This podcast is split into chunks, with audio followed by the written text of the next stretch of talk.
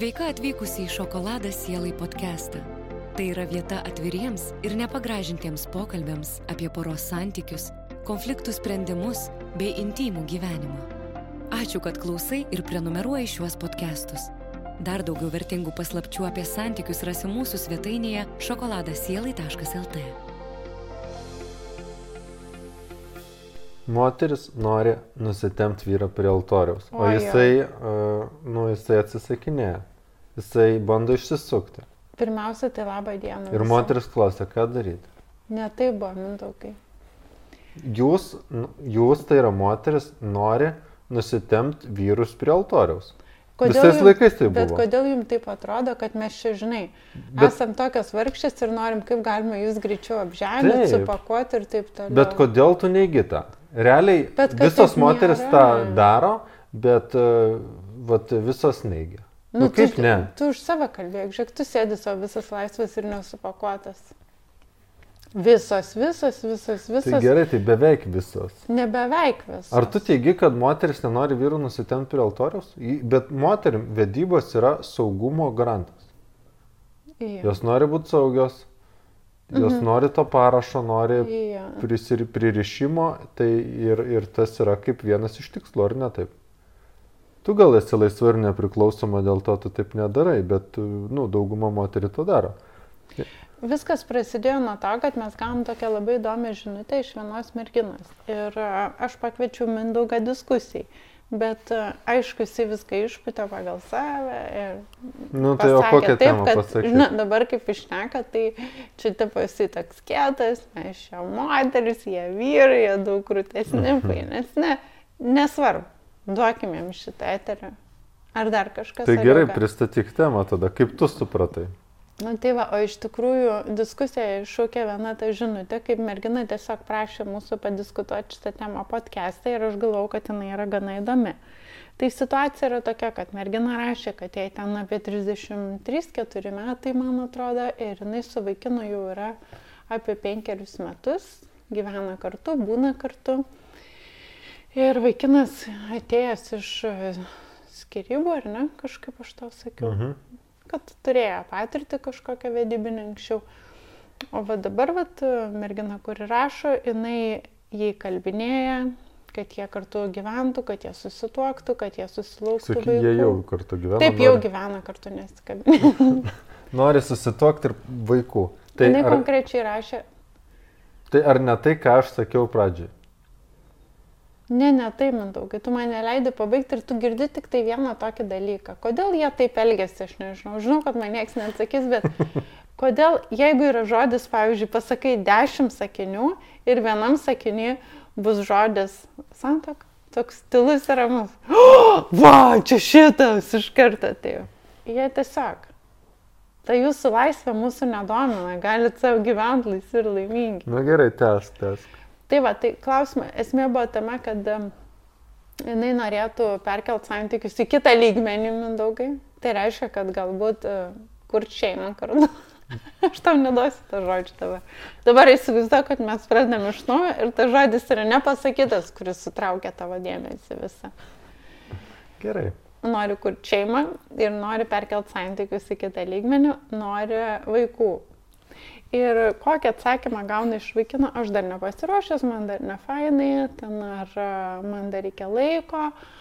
Ir iš tikrųjų, aš tai tavęs nevertas, tu tokia gera faina moteris, tai galbūt tau reikėtų pasieškoti kažko kito. Taip sako. Jis taip sako. Mm. Ir dar buvo pridėta, kad dabar per karantiną paskutinius du mėnesius tą sako ir sako ir sako ir sako. Tai va, tai mm, klausimas buvo toksai, galbūt jau laikas daryti kažkokias išvadas. Ar e, toliau tą vyrą spausti, ar e, kažkaip man kitaip pasielgti.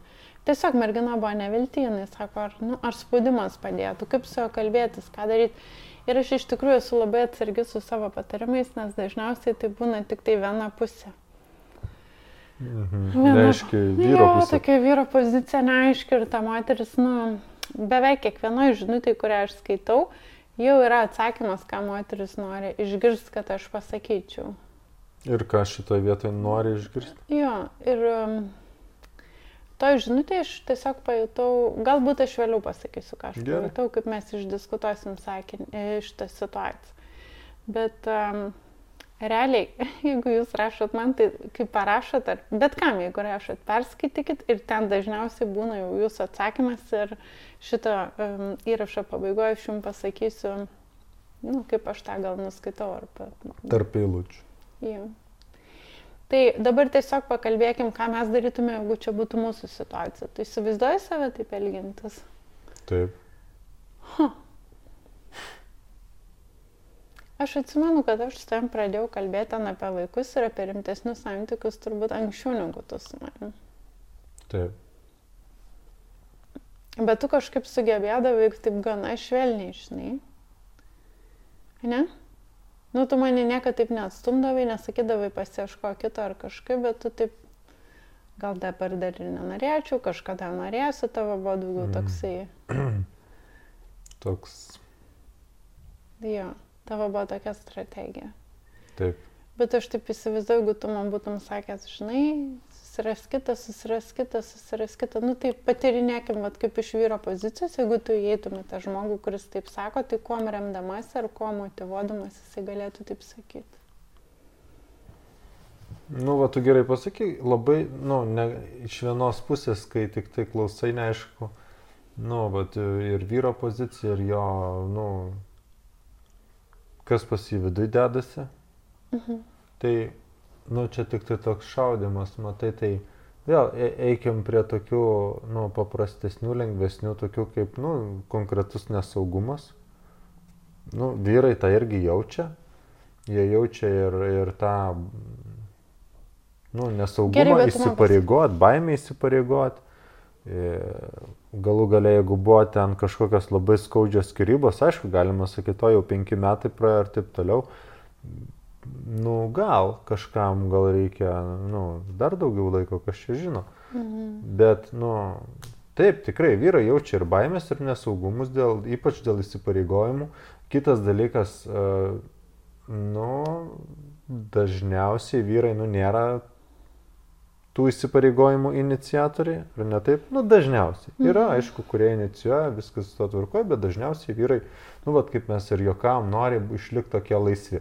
Gal, nu, tokia yra vyro prigimtis. Daugiau, mažiau, nu, tokia, vat, iš, nu, taip žiūrint į tą tokį instinktyvų lygį, nu, tas tokia, kaip sakyta, laisvė. Tai tą prarasti irgi yra, nu, galbūt nesinori. Ir vat vienas dalykas, kol moteris tą toleruoja, kol gali jai, nu, Mhm. tą sakyt, kalbėt, ką, nu, vat, čia aš tau kalbėjau vienus dalykus, kiti išneka kitus, o ne, nu, kol, kaip sakyt, kol moteriai limpa, tol gali tą kalbėti, ne, kad išsaugotų savo laisvę. Dar priklauso kiek vyrui metų. Ar jam jau ateina laikas vaikams ar ne. Tas instinktas turėti palikonių, tai irgi stiprus, tai, nu, jeigu jaunas vyras, tai, nu, jisai, nu, nenorės įsipareigoti ir jo net instinktas nešauks tam tą daryti. Tai viena pusė. Tai tokie emociniai dalykai. Tai reikėtų kalbėti su vyru, žiūrėti, ne, Mhm. kas ten pas yra, kokie santykiai jo yra, tėvų santykiai, gal Jo. jo tėvai ten išsiskyrė ir jam buvo labai skaudu. Nu, daug, daug tokių praimalinių, nu, tokių vat. Gerai, gilių. o dabar, Mindaugai, Tai palauk, tai čia jau primalė. vienas dalykas. Jo. O, o, o, o kitas dalykas yra, nu, nu, gal tikrai jisai, nu, dvėjoja dėl tos moters. Tai irgi vienas iš variantų, matai, tai aš pirmą žiūrėčiau vietoj moters tos emocinius, backgroundą visą tos. Tai čia būtų geriausi variantai, ar ne? Nu, čia Tikrai yra vyras geresni. myli moterį, bet, a, bet tu turi skaudžią, skaudžią patirtį, praeitį, ne? Taip. Ir išgirsta žodį ten rimtesni santykiai, šeima, santoka, vaikai ir jam iš karto kyla pasipriešinimas. Taip, taip. Tarkim, kad a, tas pasipriešinimas, nu, jis nusidėvės laikų bėgant ir nusikvėps kažkaip, ne? Tarkim. Nu, kitas, tai vienu žodžiu, viskas, kas susijęs su vaikystė, ten jeigu tėvų modelio gražaus nematė. Matot, kaip vyras išgirsta sakinį, man atrodo, ten santoka, vedybo, šeima, vaikai, jie pas kiekvieną iš, iškyla vis skirtingas paveiksliukas. ane, turbūt. Taip, Ir arba jiem jisai atrodo patrauklus, arba ne. Tai jeigu vaikystėje tikrai nematai ten gražių dalykų, tai greičiausiai tas paveiksliukas netrodo labai Ir tie paveiksliukai, tarp kitko, jie iškyla kiekvieną kartą. Už tai taip reikia mokytis komunikacijos, nes mums atrodo, kad pas kitą iškyla toks pats mhm. paveiksliukas, kaip taip. ir pas mus, bet iš tikrųjų tai ne. Tai čia būtų tokios, sakyčiau, visai geros priežastis mhm. dar. Bet dabar tokie nefainesni dalykai. Iš tikrųjų, tai būtų va tie, kuriuos Mindaugas ką tik pasakė. Nu, bet gal jisai nemato tada su to moterim kažko, ne? Mm, taip. Tai vienas iš variantų. Gal jie, nu taip nesinori sakyti, bet gal jie yra tiesiog kaip, nu, atsarginis variantas, kol, kol, nu, ieškai kažko kito. Mhm. Tai būna. Tai Tinginystė gali būti dar kita atrodo, priežastis. Ši, ši, šitie, jeigu yra, mm, nu, vat, kaip sakau, atsarginis variantas ir uh, vyras galbūt ieško slapta kažko, tai moteris tą vidų jaučia. Ta vidų jaučia ir uh, svarbiausia savo nemeluoti. Man atrodo, kiekviena moteris jaučia, jeigu su vyru kažkur, nu, kaip mes vadinam, surūta nuteka ta energija, Gerai, o tu esi pats buvęs tokiam santykiai, kad esi santykiuose, bet e, tiesiog stumies, nu žinai, tiesiog būni. Žinai, nei tu ten jos mama nematai savo vaikų, nei kuo, tiesiog. Nu. Um, aš šiaip, nu, niekad nemeluodavau. Aš pasakydavau, kad, nu, aš, kad, nu, va, šiuo metu neieškau tų, tų kažkokių rimtų dalykų. Mhm. Tai aš pasakydavau, nes man kažkaip, nu, tas sažiningumas su tą moterim, pirmas dalykas ir kitas, nes, nu, kažkaip jai kurt kažkokius lūkesčius tuščius ir paskui, nu, tas skaudint žmogų, tai, nu. Bet kas čia kurt lūkesčius, tu man pasakyk, tai gerai, jeigu tu dabar esi va dabar mes esam kartu ir aš staiga ten užsimanau kažko, ne, santokos ar mhm. vaiko ir taip toliau. Ir kas šitas toks yra, kad tu praneši, kad tavo yra tokia ir tokia pozicija. Nu, žinai, kai gyveni kartu, tai tos pozicijos persipina. Tavo poreikiai pasidaro mano poreikiai, mes vieni suinteresuoti kito poreikiais. Ta tokia vyriška pozicija, tai aš nežinau, ar jinai gali išlikti, jeigu yra toksai. Aš nesuprantu, ką tu nori pasakyti. Tu specialiai nesupranti, mindaugiai. Tau taip yra naudingiau. Aš taip, pavyzdžiui, atsimenu, aš esu turėjus tokius santykius, kur aš tik stumdavausi. Žinai, nu va tiesiog. Nenorėdavau likti viena, žinodavau, kad čia nieko neišeis, bet, nu, mhm. žinai, tiesiog hengini kartu, varai kažkur, kažką darai ir, nu. Iš patogumo. Jo, toks iš patogumo būdavo. Tai Nu, ir ką? Nu, bet jeigu tokie vyrai mane bandydavo kažkaip prispausti kažkokiam rimtesniam pokalbį arba ten imtimiem santykiam ar gyvenimui kartu ar kažkam, tai aš turėdavau tūkstančius atsisakymų, žinai, mm. kodėl ne. Dažniausiai, jo, jeigu nenorėdavau įžeisti, prikabindavau daug makaronų, ten... Dažnai, aš jau įsivaizduoju, čia yra mano problema. Čia tu ne prie ko, tu esi nuostabus. Jo, aš iš tikrųjų ieškojau tų variantų, tų teisingų atsakymų ir aš esu įsibandžius gana daug. Ja. Bet um, dabar, ką Mindaugas pasakė, aš vis tiek noriu šitai garsinti. Būna va taip, kad būna poras, ko aš irgi neįsivaizduoju. Aš nenorėčiau tokio dalyko savo santykiuose. Būna poras ir vyras praneša, kokia yra jo pozicija, pavyzdžiui. Ypač ilgalaikiuose santykiuose. Man atrodo, ten iš pradžio ateini santykių su kažkokia nuostata ir pozicija, bet jeigu būni su žmogumi ilgai, tai tada tu pradedi nu, norėt, kad jisai būtų patenkintas ar ne. Jeigu tie santykiai iš tikrųjų artimi. Jo. Tai tada nori. Tada ir aišku. Bet ką tu turėjai omeny, kad tu ateini ir tą poziciją išsakai, kaip tas vyksta, aš nežinau. Ne, nu, tu sakai, aš niekada nemeluodavau, visada pasakydavau. Ne, tai ateidavo pokalbis apie kažkokius santykius, ar šiaip kažkokie pokalbiai apie santykius, tai ir, nu, tiesiog sakydavai taip, kaip yra. Kad, nu, nekurt tuščių lūkesčių. Bet čia pradžia, pačio pradžia. Nu, aš ir tau tą sakydavau, ar ne taip? Man taip tuo metu atrodė. Mhm. Tai kas? Kur čia problema? Paskui tas, aišku, ilgainiui persikeičia. Tai gerai, tai, ta, tai kokia mūsų tada nuomonė, kokia tavo nuomonė? Tai tada sėdėk, lauk ir žiūrėk, ar jisai persikeis ar ne? Ne, tai va čia ir yra moters pusė. Tai gali laukti. Bet čia vėl, tada žiūrėkime moters pusę, kokie, kok, koks jos yra, nu, pagrindas, iš kokios jinai šeimos atėjo. E, ar jinai, nu, jaučia, kad jinai yra, nu, galbūt jinai jaučia tokia, kad jai pasisekė, kad, nu, jinai iš vis turi vyrą. Mhm. E, gal jie ten tėvai žemino ir, ir sakė, kad jinai ten, nu, kvaila. Mhm. Ir uh, jinai jaučiasi neverta ten galbūt geresnių santykių. Gal jinai nematė modelio e, gražaus savo šeimoje. Tai vėl, matai, mhm. vėl labai priklauso nuo moters. Vienos lauks, kitos ne. Vienos kenties, tai čia, nu, Nereikia toli važiuoti, taigi krūva tų pavyzdžių. Vienos ten kenčia, jas ten galbūt ir prieš jas smurtauja, ar ten, nu, vat vėl tas pavyzdys, kad ei, nu, eina pas kitas moteris ir jos tai toleruoja, kitos netoleruoja. Tai, mhm. o, o vat kur skirtumas? Gerai, aš šitą suprantu, Mindaugai, bet va, jeigu tau reikėtų dabar iš tavo pozicijos, Mindaugas labai gerą pavyzdį davė, tarp kitko, jisai turbūt kokius 2-3 metus ir buvo toksai, kad uh, jokių įsipareigojimų, čia aš tave jo irgi myliu, čia viskas gerai, lovai labai gerai, fainai, bet toliau čia nieks neaišku, kaip Dievas duos, kaip susidėlios, toks labai, labai daug dūsaudavo visokių tokių. Kai tik tos rimtesnės temos apie, apie įsipareigojimus, tai tik pečių guščiojimas, tik pro langą toks žvilgsnis tolimas būdavo. Tai gerai, o... Nu tai... ir ką, ir sėdėdavai? Nu, ja. O ko tu sėdėdavai? Man buvo įdomu, ar aš ten nulaušiu.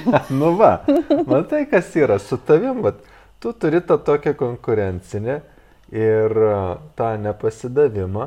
Tai aš atsimenu, aš tos konkrečios situacijos nepasakysiu, bet aš atsimenu, kai aš vieną dalyką pasakiau apie požiūrį į moteris savo ir galvau, kad, nu, ją numuš šitas dalykas nu, kad aš mažiau patiksiu, nes aš atvirai pasakiau. O pasirodo, rūtai tas su, suveikė visai kitaip, nes jinai norėjo kažkaip įrodyti, kad yra kitaip ir toks gavas konkurencinis, tai man buvo labai keista, bet matai, tai va ir yra įdomu žinot savo kaip moters, nu, kas, mhm. e, kas drivina. Tai, Nu tai vad, matai, kitos nori siekti, kitos galbūt e, irgi, kitos gali eiti iš kokios nors aukos, pavyzdžiui, oi, aš kaip ir mano ten mama, nu, taip, mhm. E, kaip ir mano mama, ne, aš čia, vad, e, kentėsiu, bet, vad, vis tiek būsiu, lauksiu ir, ir, ir, vad, nu, dėl jo. Gerai. O kada man daugai tavo atėjo tas laikas, kai tu nusprendai, kad, nu, bet gerai, bet noriu šitos moters, gerai, ir tos mergaitės, kuris su jie atkeliaus ir Aš nežinau, ar čia buvo kažkoks toks tole lūžis, kad ten taip supratau, tiesiog, nu, tiesiog palaipsniui, nu, net, ne, nu, nėra kažkokio vieno nėra, įvykio ne. ar kažko tokio, kas čia pakeitė. Mhm. Man atrodo, kad e, jeigu aš būčiau jį labai paspaudus, žinot, iš pradžių, tai gal jis ir būtų pabėgęs. Nes, e, jo, bet kažkaip tai... Hm, aš labai dar domėjausi ir pati savo gyvenimu ir aš visada jį kūriau tokį, kad, nu, kad man to vyro taip labai labai ir nereikėjo tam gyvenime, kad aš galėčiau. Nu, kad tu, taip, nu, kad tu realiai ir pati viena visai galėjai ir gyventi ir čia tau, kad reikia kažkokie, va, kaip aš juokauju prie altoriaus nusitemti, tau to, nu, nėra. Tau nereikia iš vyro to saugumo, taip, nu, taip stipriai. Dėl to moteriai turėta savo tokią, nu, nepriklausomybė, nu, yra kaip ir gerai, tada tas vyras nėra toks jau ypatingai svarbus ir nėra tas didysis išgelbėtojas. Jo, ir dar kitas dalykas, kuris man atrodo, hm, buvo tas, kad aš kažkaip tai, nu, vat, netikiu to amžiaus apribojimu man atrodydavo, kad, aš, nu, kad ten kažkas pasibaigs, kad mm. kažkas, žinai, aš ne, jokio nuvažiavusio traukinio aš kažkaip tai, mm. nu, neturiu tokio suvokimo, žinai. kad, e, ai, šitas paliks, tai jau nebesusirasiu, nes aš jau per sena tokius, ne? Mhm. Man visada taip atrodydavo, kad aš einu, eksperimentuoju, žiūriu, kas man gausis ir jeigu, nu, va šį kartą neužauks, tai aš dar turiu daug, daug, taip, daug taip. metų. Ir iš tikrųjų, aš kai važiuodavau į seminarus, aš tikrai nuo aplink save turiu moterų, kuriam ir 50, ir 60, ir jos nu, su tokia pat aistra eina į gyvenimą. Ir, ir pradeda santykius. Ir pradeda ir santykius, santykius. Ir baigia ir vėl iš naujo pradeda, jeigu jam reikia. Taip. Ir... Šitas geras požiūris. Nu, tiesiog, kad...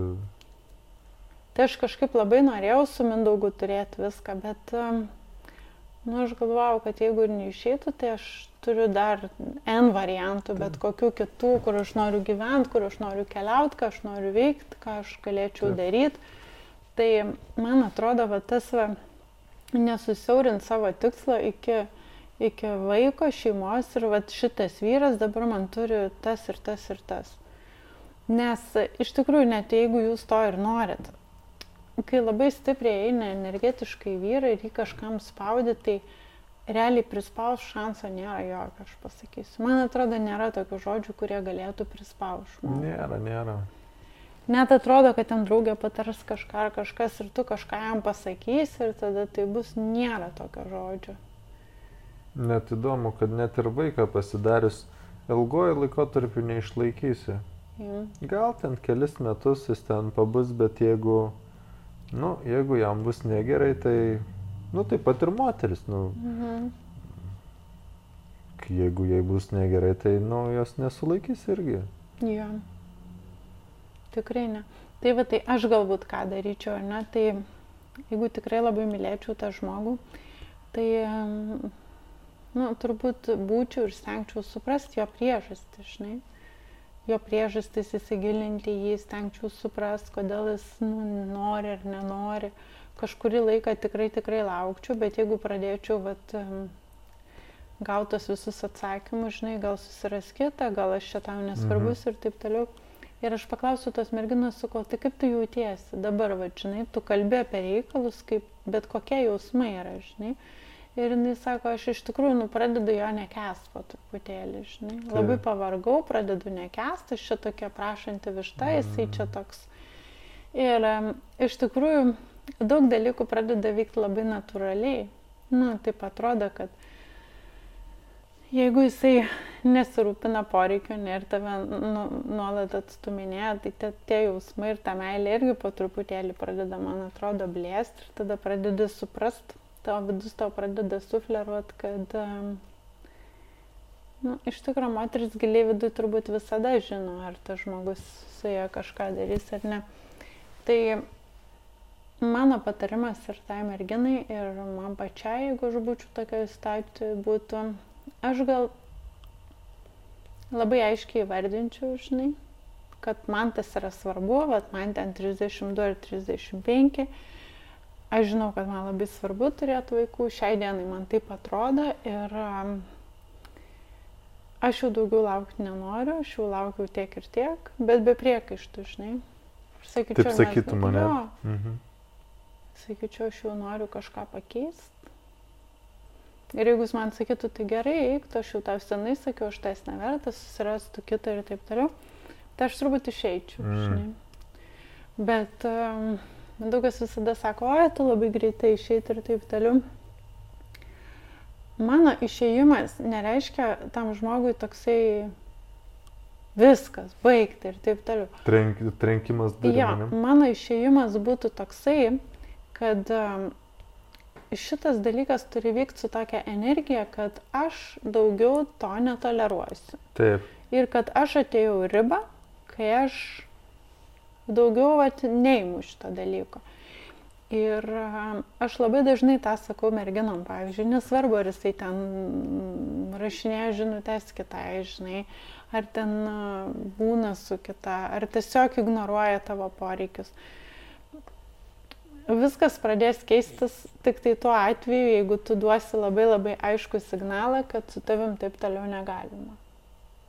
Teisingai? Nes jeigu tu tik šneki, guli šalia jo toliau į lovą ir ten, nežinau. Nu, duodi visai kitą signalą, kad, nu, kad galima taip Jo. Kad tas yra toleruotina. Tai va tas mano išėjimas, jisai nebūtų iš tos erdvės, kad čia, ai, viskas, aš supikau, Mhm. jisai būtų iš tos erdvės, kad aš stoviu už savo poreikį ir man reikia pasikeitimo arba kažkokio iškumo, ar kaip, žinai, aš noriu tą energiją nu, judint, man reikia kitaip, kad būtų. Ir kad su manim taip toliau negalima. Ir tada įvyktų, žinokit, du dalykai. Vienas dalykas, arba tas vyras pasėdėtų ten vienas ir suprastų, kad, kad greičiausiai ta mergina jam reiškia labai daug. Bet tada jisai tikrai pratrūktų, taip ir per save pajustų, kad e, galbūt buvo geriau kartu. Ir Taip. kad jis yra pasirengęs galbūt atsisakyti kažkokių ne savo įsitikinimų mhm. dėl to, kad jūs galėtumėt būti kartu. Bet va tada, žinote, pasikeitimai, jūsų veiksmas išauktų jo pasikeitimą. Tai nereiškia, kad jūs baladojatės ir reikalaujate tiesiog. Nu, o kitas variantas, toks galbūt prastesnis, būtų toksai, kad um, tiesiog jis nieko nedarytų, kaip sėdėjo ten ant tos afutės. Taip ir Tai sėdėjo. geriau šitą sužinoti dabar, negu dar po penkių metų, matai. Jo, bet jūs vis tiek, vat, kaip Mindaugas sako, išloštumėt, nes e, jeigu tas vyras tave paleis, visiškai nedės jokios pastangos, tai reiškia, kad jūs turbūt ir nesukūrėt nieko tvirto per tą laiką ir jis neturi jokios asmeninės motivacijos ar gilaus ryšio su tavim, kas paskatintų jį išgirsti tave ar kažką dėl tas pakeisti. Tai irgi fainai už tai, kad nu, būtų tada ne fainas laikotarpis, bet... Na, ne? Mhm. Bet bent jau atsirastų kažkoks aiškumas. Taip. Tai va, tai dabar mes konkrečiai iš tos situacijos esam nepatyrę. Iš tikrųjų, turbūt ne aš, ne Mindaugas, bet a, mes čia tik tai grinai dabar teoriškai pakalbėjom ir pabandėm įsijausti tą situaciją. Bet ką aš tikrai, tikrai, tikrai žinau, 150 procentų, kad a, beveik visos problemos tarp vyro ir moters išsisprendžia komunikacijos pagalba, kai, kai jūs išmokstat kalbėtis Ir išgirsti. ir išgirst viens kitą. Kai moteris nustoja kabintis į vyrą ir fokusuotis, ką jis jai gali duoti. Kai moteris pradeda pati stotis ant kojų ir, um, nu, va taip, nu, nustoja į tą vyrą kabintis. Šitą, jeigu čia yra apie tave, tai aš tau iš karto siūlau mūsų naują asmeninio tobulėjimo žurnalą. Aš jį ką tik tai baigiau ruošti, jisai dar šviežias atkeliavęs iš leidyklos. Ir vat, dirbdama su tuo žurnalu, aš taip labai įsivaizdavau tą moterį, kuri taip e, gerai stovi ant kojų, kuri rūpinasi savim ir tuo pat metu moka kurti labai gražius santykius ir tokius santykius, e, iš kurių niekas nenori išeiti. Tai va, tai tikrai kviečiu pasidomėti tave asmenio tobulėjimo dienoraščių, nes um, mums atrodo, kad mes labai daug galim padaryti išorėje, bet iš tikrųjų patys didžiausi pasikeitimai vyksta viduje.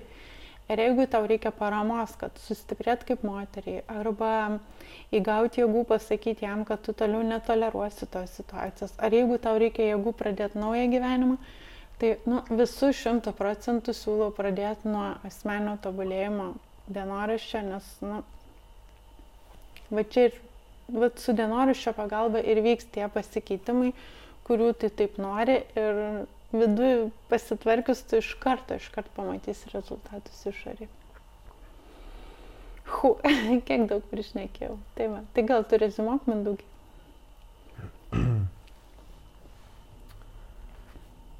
Dvi pusės. Pirmas, kad žiūrėtas visus emocinius dalykus, kas už to slypi. Kitas, aišku, žiūrėta ir nesmagė pusė, ar nėra tie santykiai tokie tikrai ant tokių, nu, labai silpnų pagrindų, ką Rūtas sakė. O kitas dalykas, nu, priimti sprendimą. Ramiai, be emocijų, be tokių ten durų daužimo ir taip toliau. Nu, tiesiog pasirinkti, kad vat, gal tau, nu, pačiai bus vertinga sužinot, kokioj pozicijoje iš tikro vyras stovi. Ar jisai bus linkęs nu, tave susigražinti ir įdėti pastangos, kaip sakė Rūta, ar ne. Ir, nu, iš tikrųjų, nu, tą geriau sužinoti dabar, negu dar po penkių metų ar dar po dešimt metų ir suprast, kad, nu, kad tikrai nieko gero nebuvo. Mhm. Ir, nu, darbas su savim. Pasitikėjimo savim didinimas. Ir, nu, tik tai padės įgauti tą stiprybę vidinę ir, nu, ir pasitikėjimą, kad, kad galbūt, jeigu ir nu, ateis toks reikalas, kad tu galbūt susirasi ir būsi verta dar geresnių santykių. Ja. Gal tai tik pakopa tavo gyvenime. Ir dar aš prisiminiau, kad žadėjau tau pasakyti, kaip, kaip galima skaityti ir apie lūčių. Tai va tas laiškutis, jame buvo labai daug labai daug pasakymų, ką jis daro ne taip, žinai, o jis, o mhm. jis, o jis, o jis taip, o jis taip, o aš laukiu. Ir vat, kai piešiamas visas tas paveikslas, tai ta mergina piešia save kaip tokią gerą ir kenčiančią ir laukiančią. O apie jį yra gal nežinau, kokia 20, ten, nežinau, žodžių, dabar nepasakysiu tiksliai kurie, kuriais jinai bando mane įtikint, pateikti jai atsakymą, kad e, su juo nieko kurti neverta. Tai iš tikrųjų, skaitant tokias žinutės, galima labai aiškiai mm, pajaust, kuo tave rašytojas nori įtikint. Arba save. Jo, dažniausiai save. Ir aš už tai ir sakau, kad tas atsakymas beveik visada yra. Jūs jį pačios pasakot, parašot ir už tai aš visada rekomenduoju viską rašyti tam mes ir kuriam tos dienoraščius, nes kai tu parašai, tai viskas tada būna labai taip aišku ir akivaizdu. Tai va, tai... Savirefleksija.